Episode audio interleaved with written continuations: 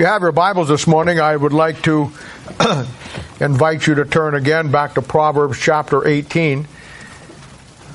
Again, we're going to move a, a little bit deeper into this chapter uh, today. Uh, this has um, uh, so far been a really good chapter with a, a lot of good solid principles for, for all of us. You know, that's one of the things about the book of Proverbs. It just continually unearths great truths that uh, we need to have in our life and have in everything that we do. You'll remember last week, just by a quick review, uh, we talked about the verse there that talked about the wounds of a talebearer, how that they go down deep into the belly. And we talked about how that the tongue uh, is likened to a sword in the Bible. And you remember, I, I, gave you a couple of different things that you could study out through the scriptures uh, last week. One of them was the two swords in the Bible. And one of them is the obviously the Word of God in Hebrews chapter four. Uh, the other one is man's tongue, as we talked about, and uh, and one is used to build people up. The other one is used to uh, tear people down.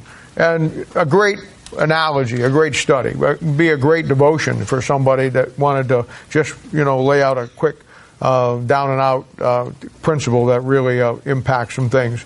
We talked about the two great aspects of what uh, we waste as God's people.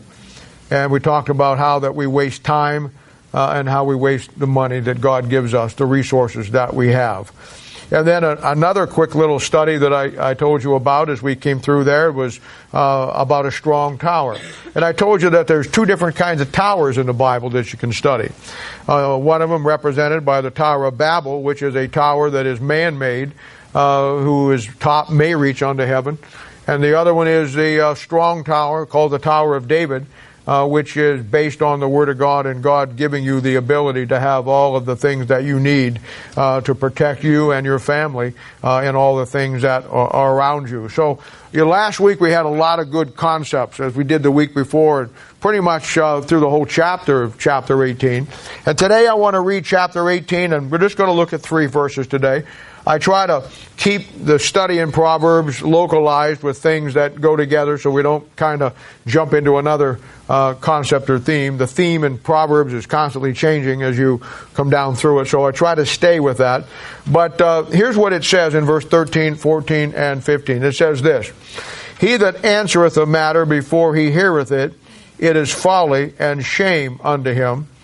The spirit of a man will sustain his infirmity but a wounded spirit who can bear? The heart of the prudent getteth knowledge, and the ear of the wise seeketh knowledge.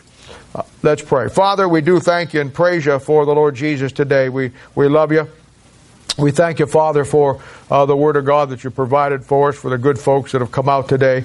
And Lord, we pray each one of us looking into our own hearts, we pray the blood of Christ on us today, uh, that we might uh, be forgiven for those things that uh, we've done and the transgressions against man and, and our sin against you.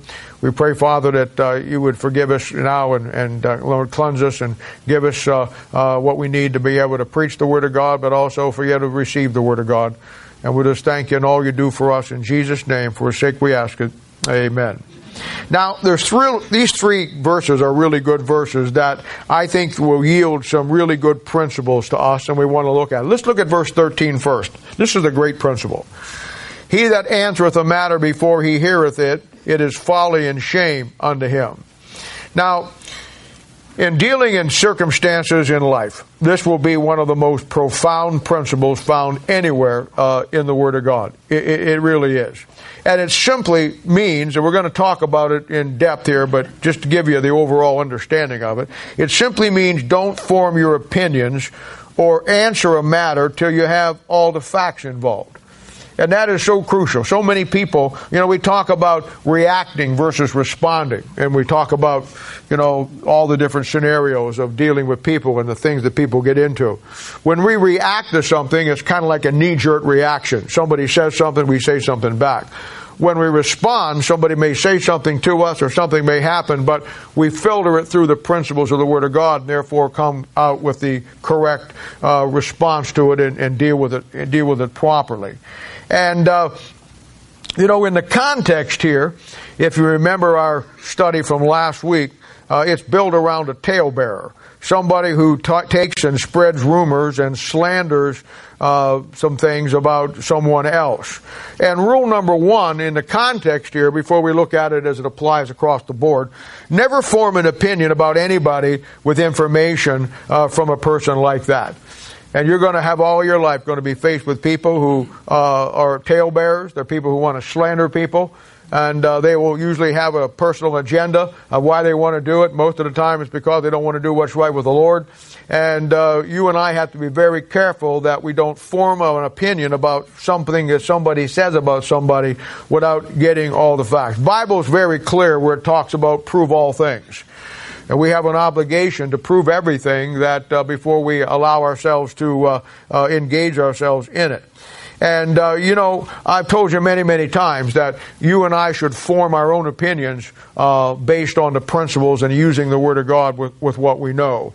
And also, you know, along with that, in a, in a general sense of dealing with our everyday life, you know, uh, it also is dealing with uh, biblical principles uh, in, uh, in dealing with people. And again, it's real simple. The thing that I have learned years and years ago, and when you get into dealing with people's problems. The thing that you want to learn, uh, you know, there'll be a husband come in and talk about his wife. There'll be a wife come in and talk about her husband. There'll be some Christian come in and talk about some other Christian that they're struggling with. It's it's it's just the way it is. And you know, in a perfect world, everybody would do what the Word of God says. But obviously, we don't live in a perfect world. So you're going to have those issues. And the thing that you want to follow, and the thing you never want to forget, is simply this: is that there are there are two sides to every story. You want to remember that. And in dealing with people, uh, one of the things you really got to understand that when you start talking with somebody who's got an issue with somebody or an issue with themselves or uh, somebody who is dealing with something in their life, you're going to find out that human nature is always going to prevail. It's just the way that it is. It, it, that person who is telling you about their side of the story is always going to tell it from a, a self-preservation mode. I, I understand that. I'm not saying that's wrong. I'm just saying that's human nature, and that's what we do. I mean, we can talk about the uh, we can talk about the principles of the Word of God and how much we love the Lord uh, all of our lives, but when it comes push comes to shove in most Christians' lives, it's them first and everybody else second. So it's a thing where that's just a human nature concept, and uh, they will always tell it, like I said, from a from a self-preservation mode. And there are exceptions to that. I've met people who uh, were very honest about things and they, they, they laid it out the way that it was, but you don't find those kind of folks very often. You know, in dealing with any issue where two people are involved, uh, you just, one of the things you always want to remember is you just never take sides. You never take sides. You keep your emotions out of it and you realize that uh, you know that you're in a position where you can't allow your emotions to get involved in it and it's something that you just can't take a side, one side or the other, uh, when somebody, uh, when two people have a problem. Too many times in dealing with, you know, marital problems, it's a he says, she says. And you can get caught up in that. And very frankly, some people will try to draw you into that. And, um, I was on the phone last week several times with a guy who is just a I don't even know have a good adjective for him, but he's he, he's just he's just a real piece of work. And uh, he's going through some uh, problems with a gal, and uh, you know, and he consistently just keeps had, keep calling me. And uh, his whole purpose, his whole purpose, he doesn't want to fix one problem that he has. His whole purpose in telling me his side of the story is one thing, and that is to draw me in to get me to take his side against the woman. And uh, it, it's all that it is. It's a thing where uh, you know, the, the people will do that. They'll, they'll try to bring you in, draw you in, for you to support them or to give them credibility in what they want to do. Many times they'll draw you in to want to use you to get you to do something for the other person that the other person it, it won't do. And in dealing with any issue, as I said, you keep your emotions out of it, you'll be smarter than the problem, and you just never take any sides in it. What you do is you work with and lay out the principles that govern any given situation and let the principles uh, be the deciding factor. To give you an example on this, this guy last week, he was telling me uh, in, in whatever their legal situation was of going through whatever they're going through, he was telling me all the things that she was doing that violated the agreement all the things that she was doing that just violated everything that the judge had said needed to be done. And, you know, and he, he laid that out to me, and, and I, I said to him back, I said, I'm not sure why you're telling me this. First of all, I can't fix it. I'm not the judge. My advice to you is this if this lady has done everything that you said she's done, put her in jail. I mean, go to the authorities, go to the judge, go to the courts, let them deal with it. And of course, when you start talking like that, then you don't go anywhere with it because of the fact that that's not what he wants. He wants to draw you in. People will want to draw you into their circumstances and their problems. And you simply lay out the principle that govern any given situation, and then you let the principles decide the factor. When we started our people ministry a, a couple of years ago, I started out with probably the single greatest principle that I use uh, in dealing with people uh, when you don't know what the situation really is. And that is what I call out of 1 Kings chapter 3, the Solomon principle. And I've told you the story before, how Solomon is king. He's the wisest man that ever lived, and two women come into him uh, with one baby and they both claim that it's his baby, that their baby, and the other one's baby died, and then the other one stole the baby. And Solomon doesn't know these women from Adam. He doesn't know anything about them. And he's faced with a situation that you'll find yourself in many, many times in dealing with people and problems. You don't know who's telling you the truth. You don't know who's giving you the real story. I've told you earlier that when people uh, start to tell you what's going on in their world in any given situation. Human nature is always going to dictate that they're going to do it from their perspective. I understand that. I get that going in. How do you come to the place where you you you find out something like that? Well, Solomon was a genius in what he did. Here's the two women. Bible says they're both harlots. They both got some character problems. They have a baby. One of them's telling the truth. One of them's lying. It's, it's a she says, she says here. One says it's my baby. The other one says no, it's my baby. Her baby died last night. She took my baby from me while I was sleeping, vice versa. Solomon doesn't know. Solomon's answer is a classic. He calls somebody to get a sword. And then he brings that sword and he says, let's cut the baby in half and you can have half and you can have the other half. Immediately when he did that, the true mother came forward and said, Oh, I'm not going to let that happen. Go ahead. I'd rather her have the baby and to be alive than me uh, to have that baby die. The other woman said, Go ahead and cut it in half. I don't care. Immediately, Solomon knew who was telling the truth. The point of that great story is the fact the, the deciding factor was the sword. When the sword showed up, it revealed the truth. And the Bible says in Hebrews chapter 4 that the Word of God is a sharp two edged sword. And when you find yourself in a situation that you don't know who's telling you the truth, when you find yourself in a situation where you're dealing with two situations that you don't know what the bottom line is, put them under the sword. Let the Bible principles dictate to you what's right and what's wrong. It's just that simple. And, uh, you know, in dealing with marital situations, and you'll deal with those a lot, there's always some things that you look for uh, when you get a little more understanding about dealing with people's problems, you'll realize that in any real scenario, any real situation, no matter what it may be, there'll be certain things that you'll want to look for. There are certain things that are undeniable.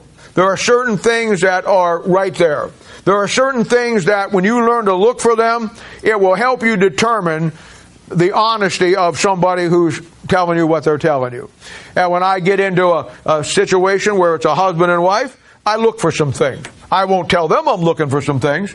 I'll listen to what they say. I'll watch what they do. I'll listen to both of them as they lay out their perspective on where the situation is. But there's some things that I will look for. There's some things that I will look for within the wife. There's some things that I will look for within the husband. Uh, there's some things in, in, that I will in any marriage that when you start to work through some problems that you'll want to look for, you'll want to see, and learning that is invaluable. When two Christians have an issue, uh, uh, you know, and two people come in and they're struggling with something that they're at odds with each other, there's things that I look for. There's things that I look for. It may be a legitimate problem. It may not be a legitimate problem.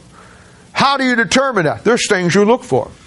And when you learn the Bible and the Bible principles, the Bible lays out all the scenarios that a person can get into Once you get those down and understand those, then you simply look for some things that that are uh, that are the real deal.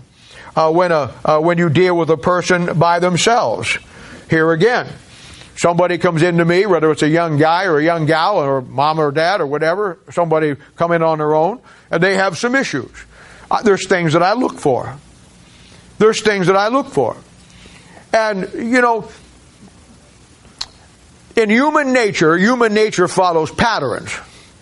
And to keep us from falling into Proverbs, the verse here of, of making a statement before you hear the whole matter, and then looking like a fool, is to simply understand that, that there's some things that you look for. There's some things that you always want to look for in dealing with people. Every situation will come with a story. I've never seen it any. Every situation will come in with a story. You know, most of you know that I uh, have a. I like to collect World War II memorabilia, and uh, I've always those of you who have been to the veterans things, and I like the uniforms, and uh, I like to get them into groupings where they come with with everything that uh, the guy had. But I really, really, really, really like helmets, especially the ones that were painted by the by the units. They didn't do it a lot, and they're kind of a rare deal.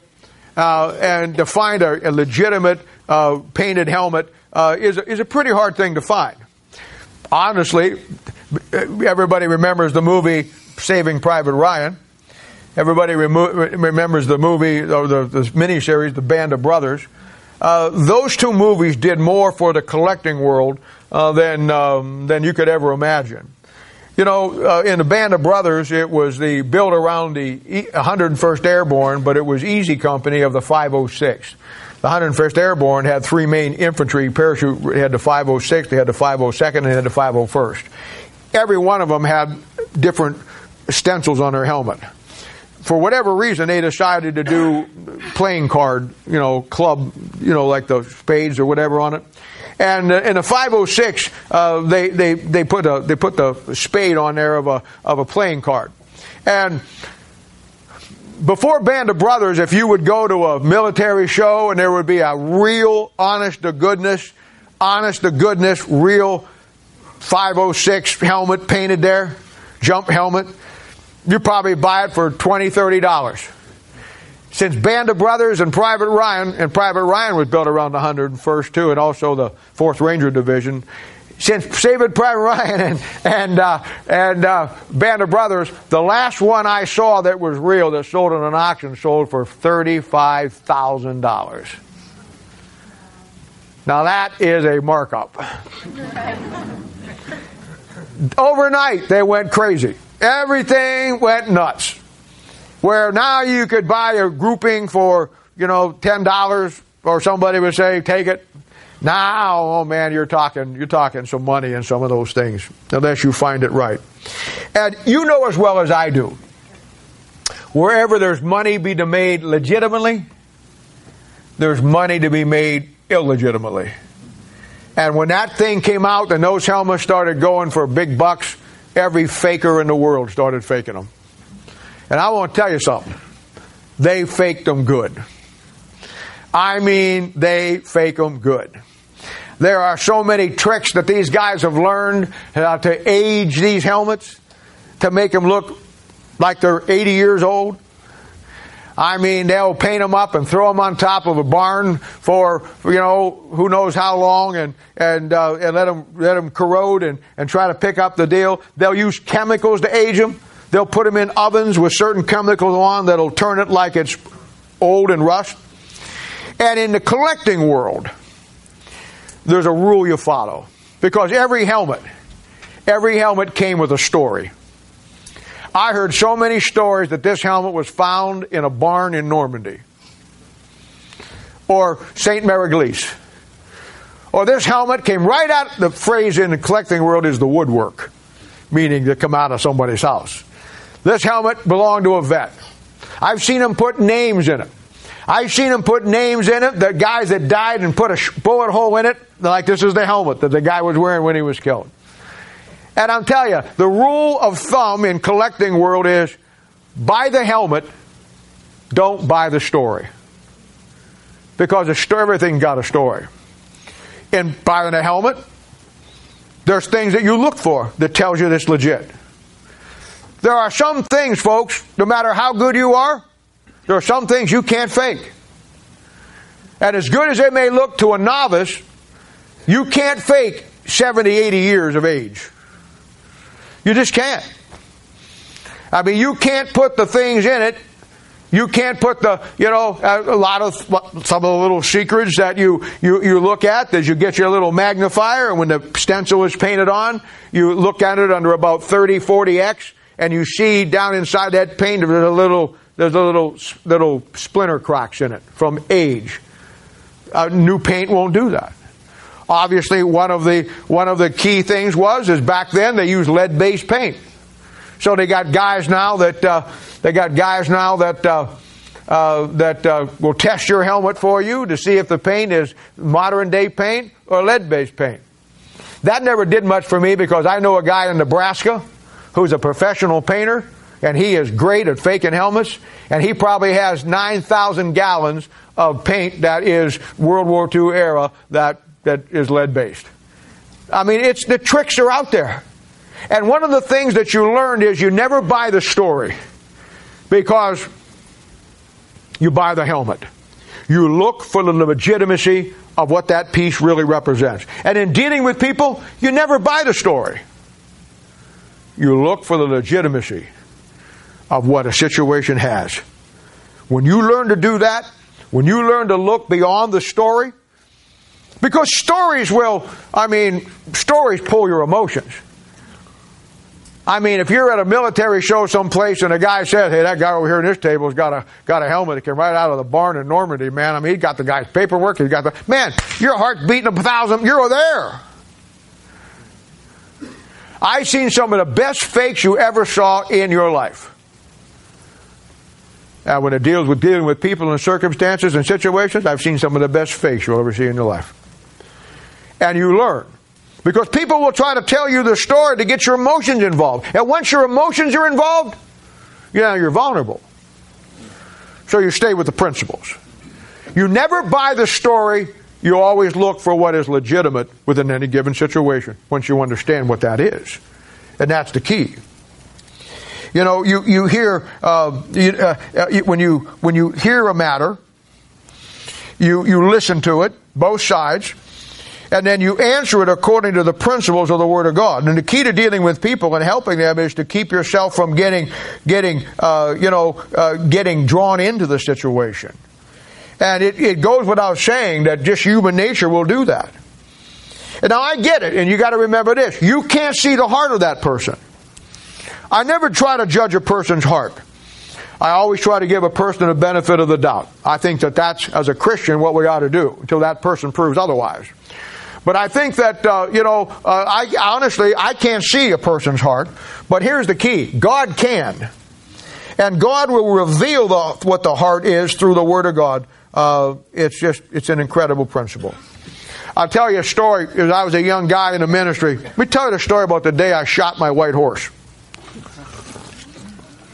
When I was young, I thought as a young pastor, my job was to ride in on my white horse and solve every problem there would be situations that somebody would have, and, and I'd get the phone call, and immediately I'd go out to the back of the church where the stables were. I'd saddle up that mighty steed of mine, and uh, I'd jump on the back and ride off into the problem. And I found out very quickly that uh, that was the worst thing that you could do. You ride in there thinking that you, somebody on the phone, well, he's doing this or she's doing this. That's all you hear. And you're so naive with it all that you think, I'll, I, I know what the problem is. So you mount up on that horse, you go galloping down the road, pull into the front yard, tying on the fence post, jump into the house, and you look like a fool. Because there's two sides to every story. I learned that after about the first six months of dealing with people. One day I took that horse out and put a bullet right between his eyes. He's long dead. No more white horse riding for me until the one comes in Revelation chapter 19. Proverbs chapter 25, verses 8, uh, 9, and 10, down through 12, really, is a great set of principles. it says, it goes along with what we're looking at. It says, Go not forth hastily to strive, lest thou know not what to do in the end thereof when thy neighbor hath put thee to shame. There's somebody running in thinking you got all the answers when you don't. And you look like a fool. Debate thy cause with thy neighbor himself. Don't take, don't take what somebody else tells you. Find out for yourself. And discover not a secret to another lest he that heareth it put thee to shame and thine infamy turn not away. Now the word infamy, infamy is like your, your reputation. Your reputation gets shot. You come jumping in and shoot your mouth off before you get all the facts. Then in verse 11 and 12, it turns back toward the Word of God and what we should do. A word fitly spoken is like apples of gold and pitchers of silver. As an earring of gold and an ornament of fine gold, so is a wise reprover upon a obedient ear. Now you see that? An obedient ear. An obedient ear is an ear that is trained to listen and to look for some right things. How many times in the Bible does the Bible say, He that, he, he that hath ears to hear, let him hear? And uh, uh, the key is uh, a wise reprover uh, upon an obedient ear. Understanding that your obedience to your listening is based on the principles of the Word of God. It's a great verse. It's a great verse. Five simple steps. Number one, get the facts before you respond. Don't just go running in there and jumping in because the person's your friend or you think they wouldn't tell you the truth. I've already told you, friend or not, people will always tell the story based on their own self preservation in any situation. That's just human nature. Go to the person directly. You got a problem with somebody, go to that person directly and deal with it. Don't go on hearsay. Somebody said, there have been people, in my life, there have been people that come to me and said, you know that so and so said this about you. And before I make my judgment on where I'm at or what I'm at, I will call that person up and go to that person, hey, so and so, and I will ask the person, do you mind if I go tell, ask so and so if that's true or I can fix it? If the person says, says no, then I say, well then why did you tell me, why did you put me in a situation that you're not giving me the liberty to do what's right with? And I'll deal with them. If they say, yeah, go ahead, which most of the time they do, then I'll go to that person. And I'll simply say, hey, look, did I screw something up here? So and so says you got a problem with me. So and so says that I did something. If I did, I want to make it right because the number one thing in all the world is for God's people to get along. And if I screwed up, I'll be the first one to tell you I screwed up. And, and you got to do that. You got to be able to do that. Then the next thing is this. Don't go on hearsay or what somebody what somebody tells you uh, that is not documented. I'm big on documentation. I think that documentation would, if everybody would do it in what they say and what they do, uh, would solve 90% of the problems the, we have in Christianity. But nobody does it. But I'm big on documentation. The next thing he says, don't take, uh, don't talk to others about it. You know, you want to keep the loop uh, of issues as close as you can without making it as big as you can. And then the fifth one is follow the biblical principles. In everything in life, you're going to find that there's rules of engagement. And you have to follow those rules. And in dealing with people with their problems, no matter what the scenario is, there's going to be a certain rules of engagement that you have to follow based on the principles of the Word of God. And when you follow those, uh, it helps you do something that most of God's people never have an ability to do. That is pick your battles. There are some battles that you and I don't need to get involved in. There are some battles that you'll have to get involved in. But you need to know when you do and when you don't. And that comes back to the white horse deal. You know when to shoot that sucker. Now, with that in mind, let's look at verse 14. We talked about that. Here's another great principle. This is a great one here. It says in verse 14, the spirit of a man will sustain his infirmity, but a wounded spirit who can bear? Now, this is probably one of the greatest verses on the power of the human spirit. Uh, I, there's no greater force in man than his spirit that drives him onward and, and sustains him. And, you know, the, a study of the spirit of an unshaved man is one of the most remarkable things that you'll ever analyze uh, and, and look at and study. the spirit of man will represent his passions. It'll represent his fighting spirit, so to speak. It'll, it'll represent his will to win. It'll represent his will to survive. And you know, you see a football game, you see the difference in, in football players or any sport player, but especially football.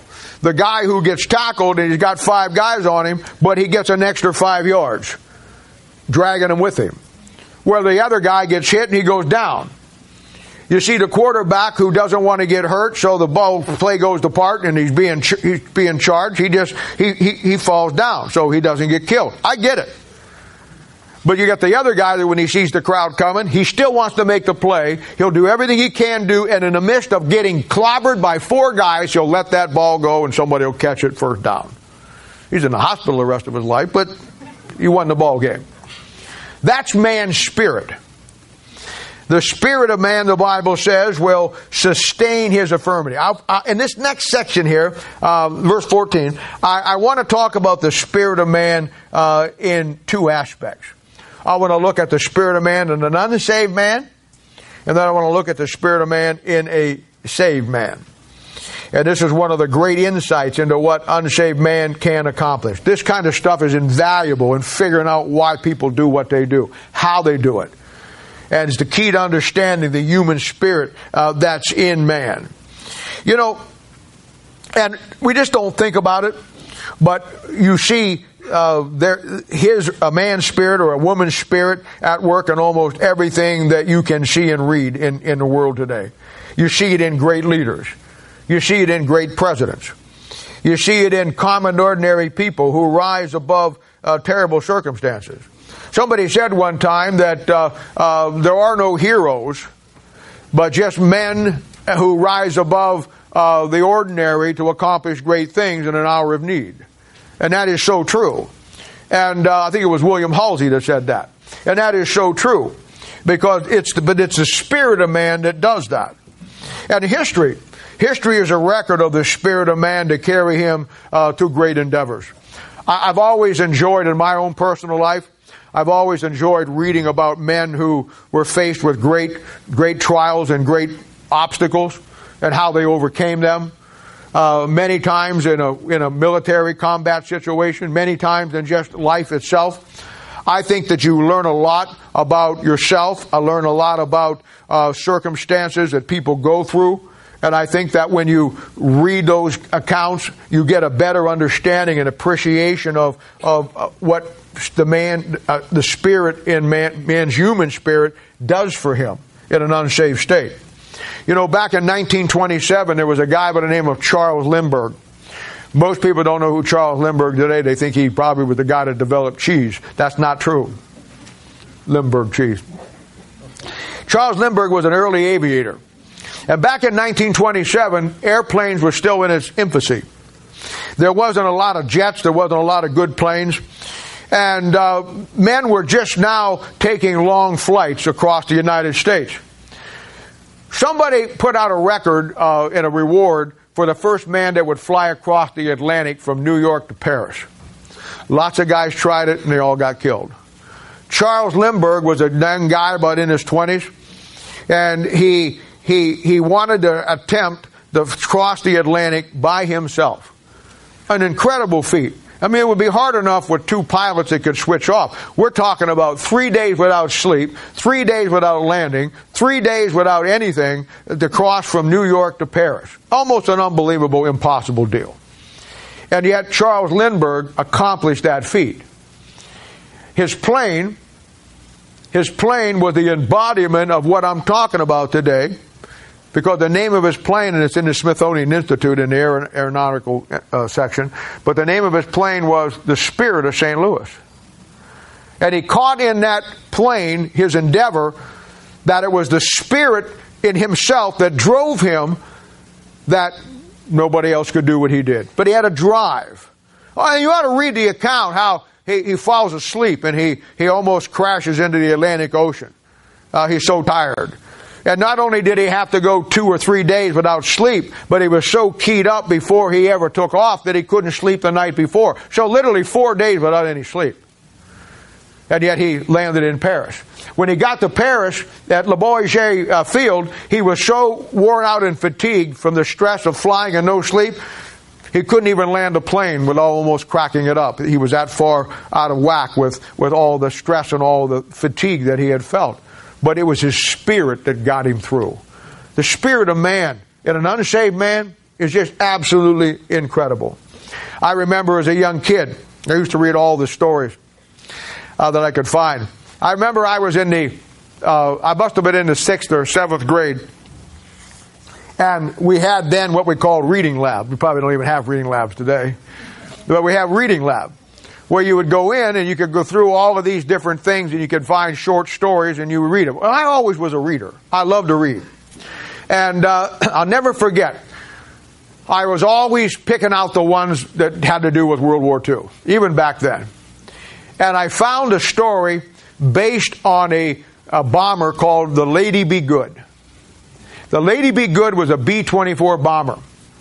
And in 1943, it took off from Benghazi and flew to Naples on a bombing run. Coming back, it disappeared. And nobody ever nobody ever heard what happened to it. It, it was it was just disappeared. 14 years later, 14 years later in 1958, a oil petroleum crew in the Libyan desert was looking for places to put oil wells and they came across a B 424 bomber that was almost perfectly intact. It was incredible. They went inside. There was still coffee drinkable. This is like 14 or 15 years. Coffee was still drinkable. Sandwiches were still there. One of the guys went back and pressed the trigger on one of the 50 cal machine guns and it fired. The radio still worked. That plane just looked like it landed on its stomach in the middle of the desert. Everything was there. Everything worked. Everything was intact. But no crew one of the greatest mysteries that ever, ever, ever came into it. They brought the Air Force out. The Air Force out did an investigation. They they couldn't figure anything out, and they uh, they went back, and it was about four years later that that same British crew found the first body. Then they found another body. Then they found a little camp with four or five bodies in it, all skeletons at this point in time. And one by one, the story of the Lady Be Good came to be known. And you can Google it on your, on it, the whole thing there on the internet. What happened was this that they were on their way flying back from the raid in Naples. And they got lost. And they thought they were flying to their base, but actually they had flown over their base and were flying away from their base. They were almost out of gas. It was nighttime. They thought they were over the Mediterranean Sea. They, little did they know that they had flown into the Libyan desert, some 300 miles beyond where they thought they were. And uh, they all bailed out before the plane ran out of gas.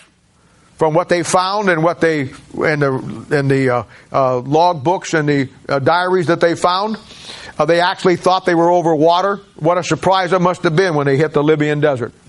That B-24, the Lady Be Good, just sauntered on for 20, 30 miles till completely run out of gas and then just bellied in on the desert, and there it was. Those guys got together. They were confused completely where they were. They had no idea. And it's a thing where that they, they finally got together and they started to put it together. They had two canteens of water, four candy bars, half a sandwich that somebody had in his flight suit, and that's all the rations that they had in the middle of Libya, Desert, where it's 130 degrees in the day and 22 degrees cold at night. They started to walk out of the desert. They thought that they were closer than they really were. The closest way out was 200 miles. When they finally found every one of those guys, they never found the last guy. He got into the sand dunes looking for help. Some of them could only go so far And that's where they died. The little camp that they found had four or five guys in it. One of the guys, D.P. Hays, was right from Independence, Missouri. He's buried over here. I went to his grave. He's buried over in Independence. Two guys were, two or three guys were left, and they struck out on their own. They found those two bodies. They never found the other one.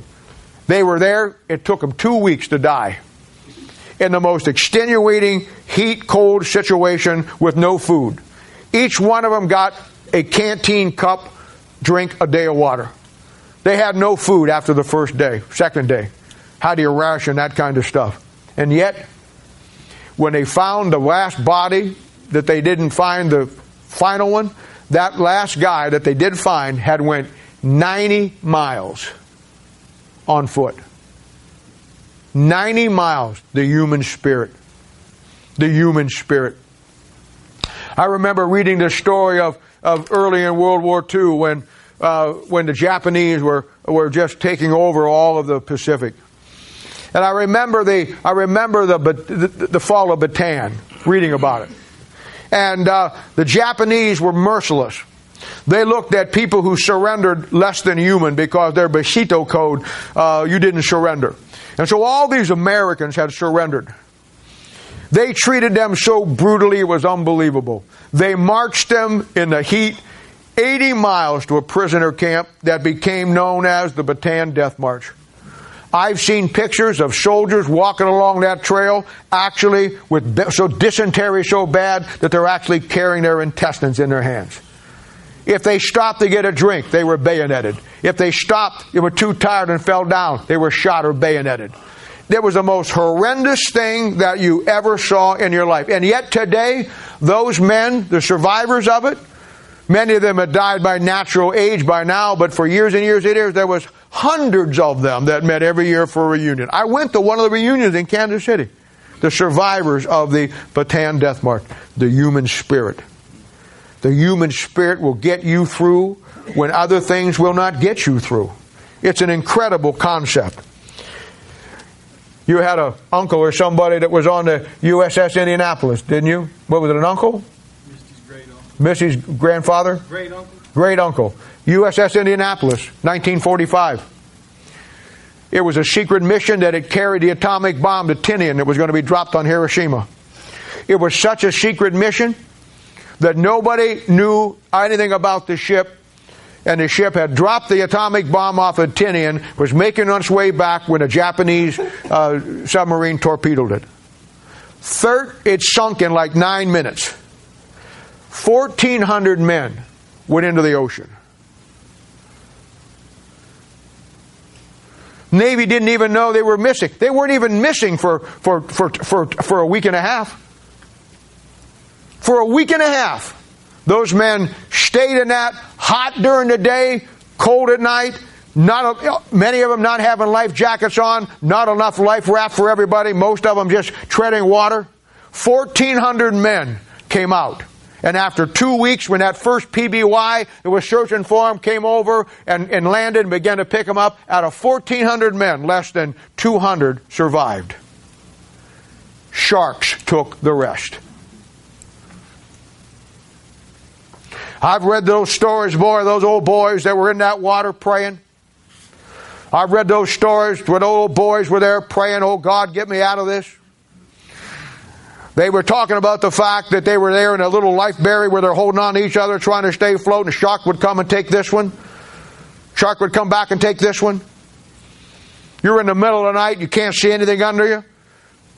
You could, any moment of time, you could feel those jaws clench down and pull you under. Do you understand what kind of endurance that would take? Human spirit, man. Human spirit's an incredible thing. It really is. You ought to read the book sometime called Enemy at the Gates. It's about the Battle of Stalingrad, 1943. Stalingrad's in Russia. The Germans had tried to take Russia and they had gotten all the way into Stalingrad and had taken the city. When the Russians counter counterattacked, and uh, the German general was a guy by the name of von Paulus. He was in the German Sixth Army. That's who was in Stalingrad. And the German Sixth Army got completely circled by, by, the, by the Russian. Massive counterattack. And uh, Stalingrad fell. 500,000 500,000 German troops from the Sixth Army went into captivity into Russia. 15 years later, when they came back, 5,000 came back. Everybody else died in those camps. It tells you in the book how that uh, what they went through, the cannibalism that they they ate the dead people. I don't mean to be gross today, and I know we got kids here today, but you know how they survived the human spirit? They took, they would feed them some food, barley, corn, and they were so hungry that they had a detail that, that collected all the human waste. It came out of the human beings, you know? And then had groups that went through and picked out the individual ears of corn that did not be digested, washed them off, and that's what they had to eat. The human spirit. The human spirit. Incredible.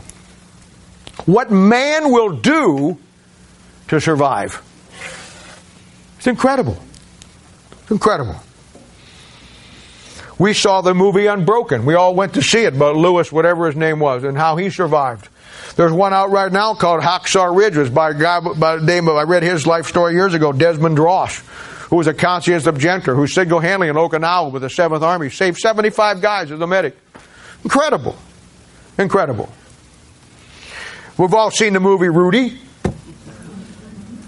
A guy who's 110 nothing and has no speck of, of, of athletic ability, nothing. He hangs in with the hangs in with the greatest football team in the land, Notre Dame, and and uh, the, the spirit. I mean, they beat him senseless. Human spirit. I remember the soccer team that crash landed in the Andes Mountain. Remember that back in the early '60s? Nobody ever knew where they were. Finally found them, but they didn't have nothing to eat. Wound up eating their dead, eating their dead to survive. Hard to believe. Hard to believe. But I'm going to tell you something. The spirit of man is his greatest driving force to keep him alive when nothing else will. It's just that simple. The spirit of man is his ability to survive in the most horrendous circumstances. Lost in the days, in the wilderness for days. The Holocaust survivors. If you get Netflix, there's a, in the documentary section, there's one you ought to watch called Treblinka. It's about the concentration camp in, in Poland, in Treblinka. One of the most sobering things you have ever seen in your life of how these people had to suffer. This old guy who's now, he's probably dead by this time because I think it was done a, probably 10 or 12 years ago. But he's talking the story how that, that he, he was put into Treblinka and he, he, he, he picks up the clothes after all, of the bodies once they sent him into the gas chamber. And he, he, he's talking about, you know, he's already uh, fearing any day you're going to die. I mean, you have, you, you, you only have this second, only have this moment. And he's talking about picking up all the clothes and gathering them up. And he, he walks over and he picks up and he looks down and there he recognizes the coat of his older sister and his younger sister that had just went into the gas chamber and he's picking the clothes up. Can you imagine that? Nothing you can do about it. Nobody you can talk to about it. Nobody that you can reach out to. Sometimes, in an unsaved man, his spirit is all he has to get him through, to survive. Now let's look at the second aspect of man's spirit in relationship to a saved man. Now we know that as a saved man, we are a body, soul, and spirit. We're complete. The body, defined in Luke chapter 16, is what you're all looking at, and you're you got here today that we're all looking at. You're looking at mine. I'm looking at yours. The soul is unique only to man because God gave man a soul, made him a soul, so at some point in time, when God would separate that soul from the flesh, God could fellowship with us through that soul. It's the spiritual body within your physical body. Then you have your spirit. And before you're saved, you have a human spirit. It's a dead spirit as far as it comes to God's concerned. It can't recognize the things of God, can't fellowship with God, can't understand the things of God. The Bible says the natural man receiveth not the things of the Spirit of God. But that spirit represents and defined in the Bible as, as the mind of man. It'll be man's will. It'll be man's drive. It'll be man's passion. It'll be his, it'll be his, uh, his emotions. Uh, it, it'll be his free will and his ability to choose. Now, let me give you the verses in the Bible very quickly here on, on the Spirit, so you have them all that you can put them into your Bible. First of all, Bible says in Hebrews chapter 12, 1, that God is the Father of spirits. All spirits come from Him. Spirits in the, when a man gets a spirit in the Bible, the Bible calls it in Genesis chapter 2, 7, the breath of life. That's what gives man his life, even an unshaved man. Ecclesiastes chapter 12 verse 7 says that when a man dies, that that spirit that God gave him, the life, goes back to God. Shaved or unshaved. In other words, when God gave man a spirit, and initially it was to give man life, physical life. But then God uses that spirit, and I'll show you in a minute, for something else as time goes on. Ephesians chapter 4 verse 23 says that man's spirit is his mind. So, you're told in the Bible that uh, in 1 Corinthians 2.16 that we have the mind of Christ, that we're to get instructions from it. Philippians 2.5 says that we're to let this mind be in you which was also in Christ Jesus. So when you take man's mind and couple it with the mind of God, then you begin to have some things in your life that you need to have. Based on that, Romans chapter 8 verse 16 says, the Spirit of God bears witness with our spirit that we are the sons of God. Primary, primary function of the Holy Spirit of God after we're saved is to bear out the fact that we belong to God. Uh, 1 John chapter 3 verse 20 talks about if our hearts condemn us. And sometimes our heart does. Sometimes we doubt ourselves. I've had people all my life think that they can lose their salvation. That's their own heart condemning them. The Bible says, if your own hearts condemn us, God is greater than our heart and knoweth all things. And He knows all things because of Romans chapter 8 verse 16. He's the Spirit that searches the hearts of man, of minds of man, and then becomes, bears witness with your spirit that you are child of God. Job chapter 26 verse 1 through 4 talks about the four spirits that are on this earth. And it asks the question, whose spirit came from you? Animal has a spirit, that doesn't affect you and me. But then you have man's human spirit, which you all have. Then you have an unclean spirit, which is the devil, and you have the Holy Spirit, which is God. Those two will affect man's spirit. Ecclesiastes chapter 1, 2, and 3 says that when you don't align your spirit with God's spirit, then you vex your own spirit with the things of the world. 2 Corinthians chapter 7 verse 1 tells us that our, uh, our spirit is not saved. Uh, first, 2 Corinthians 7 1 says, having therefore these promises, dearly beloved, let us cleanse ourselves from all filthiness of the flesh and spirit, perfecting holiness in the fear of God. 1 Corinthians 5 5 says that our spirit, when the rapture takes place, that's when our spirit gets saved, when it becomes one with God's Holy Spirit and complete. When a person vexes their spirit, they have no rule over their own spirit. Proverbs 25, 28, our famous verse. And now they're emotionally a basket case and they're like a city broken down without walls. Now, where an unsaved man will get through life based on his own spirit, as I gave you the examples and very clearly and graphically, and many times he will survive. Many times we focus on that, but we got to ask ourselves the question, what is the point if you survive all the things that you go through as an unsaved man and then die and go to hell? Amen. What's your point? There is no point. But the saved man, on the other hand, now has the ability to align his spirit after he's saved up to God's spirit and through the Word of God, the mind of Christ, get the right answer to everything and make the right choice and get uh, through anything he has to face. It's no more just his spirit. It's God's spirit and his spirit now with a purpose. Where an unsaved man does what he does for his own purpose and he survives. The child of God lines his spirit up with God's spirit for God's purpose and he survives. But he accomplishes something with it. Man's spirit, this is very important, I said it earlier, is his free will, his ability to choose. It's basically the conduit pipe that feeds man's flesh, or for a saved person, the old nature or the new nature. Look at verse 15. The heart of the prudent getteth knowledge, and the ear of the wise seeketh knowledge. Now, last week we talked about building a strong tower, didn't we? Two key things in building a strong tower. One will be the Word of God, and two, what you do with your spirit. There's four openings in our heads. And we are told in we are told in, in 1 Corinthians chapter 11 verse 3 that the head of every man is Christ. Your head represents your, where you're going in life, which way you're headed. Okay?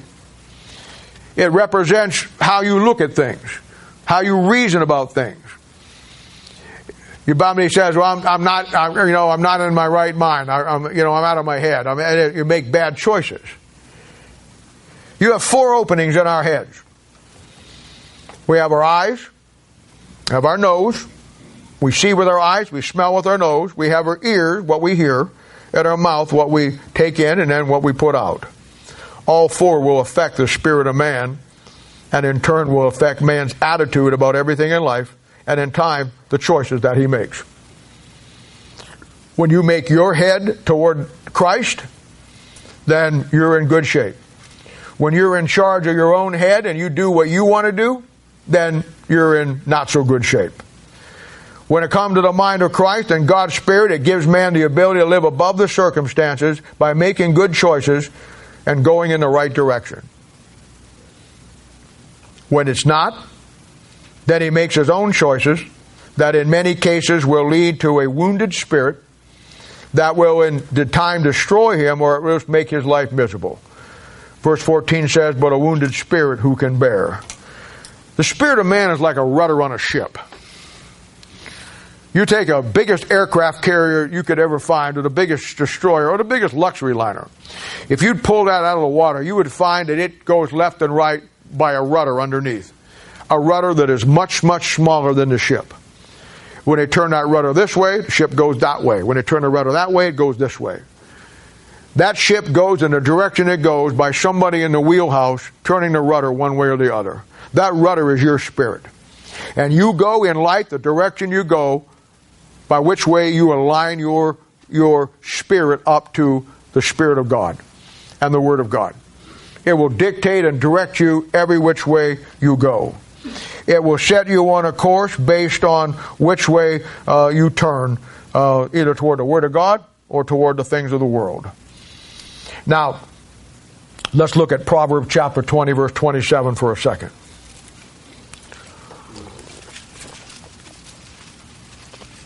I want you to see the whole aspect here. We're talking about a saved man now. The spirit of man is the candle of the Lord, searching all the inward parts of the belly. Now that's a great verse. Let's, let's look at it. When God first touches man to bring him to salvation, the first point of contact will be man's spirit. He can't get the flesh because the flesh is totally corrupt. He can't get the he can't get the soul because the soul is tied to the flesh. So he has to have an independent agent by which is represents man's ability to choose. So he like a candle, like lighting a candle, he touches that man's spirit. Bible says in Proverbs, uh, you know, in 2027, if we looked at, searcheth the inward parts of the belly, the seat of man's emotions. Luke chapter 19 verse 10 says, For the Son of Man is come to seek and to save that which was lost. God's Spirit looks deep down inside the bowels of man's emotion. God sees his failures, his fears, his anxieties, his disappointment in life. He sees the fact that no matter what he does to pretend that he's okay, the emptiness inside is still there.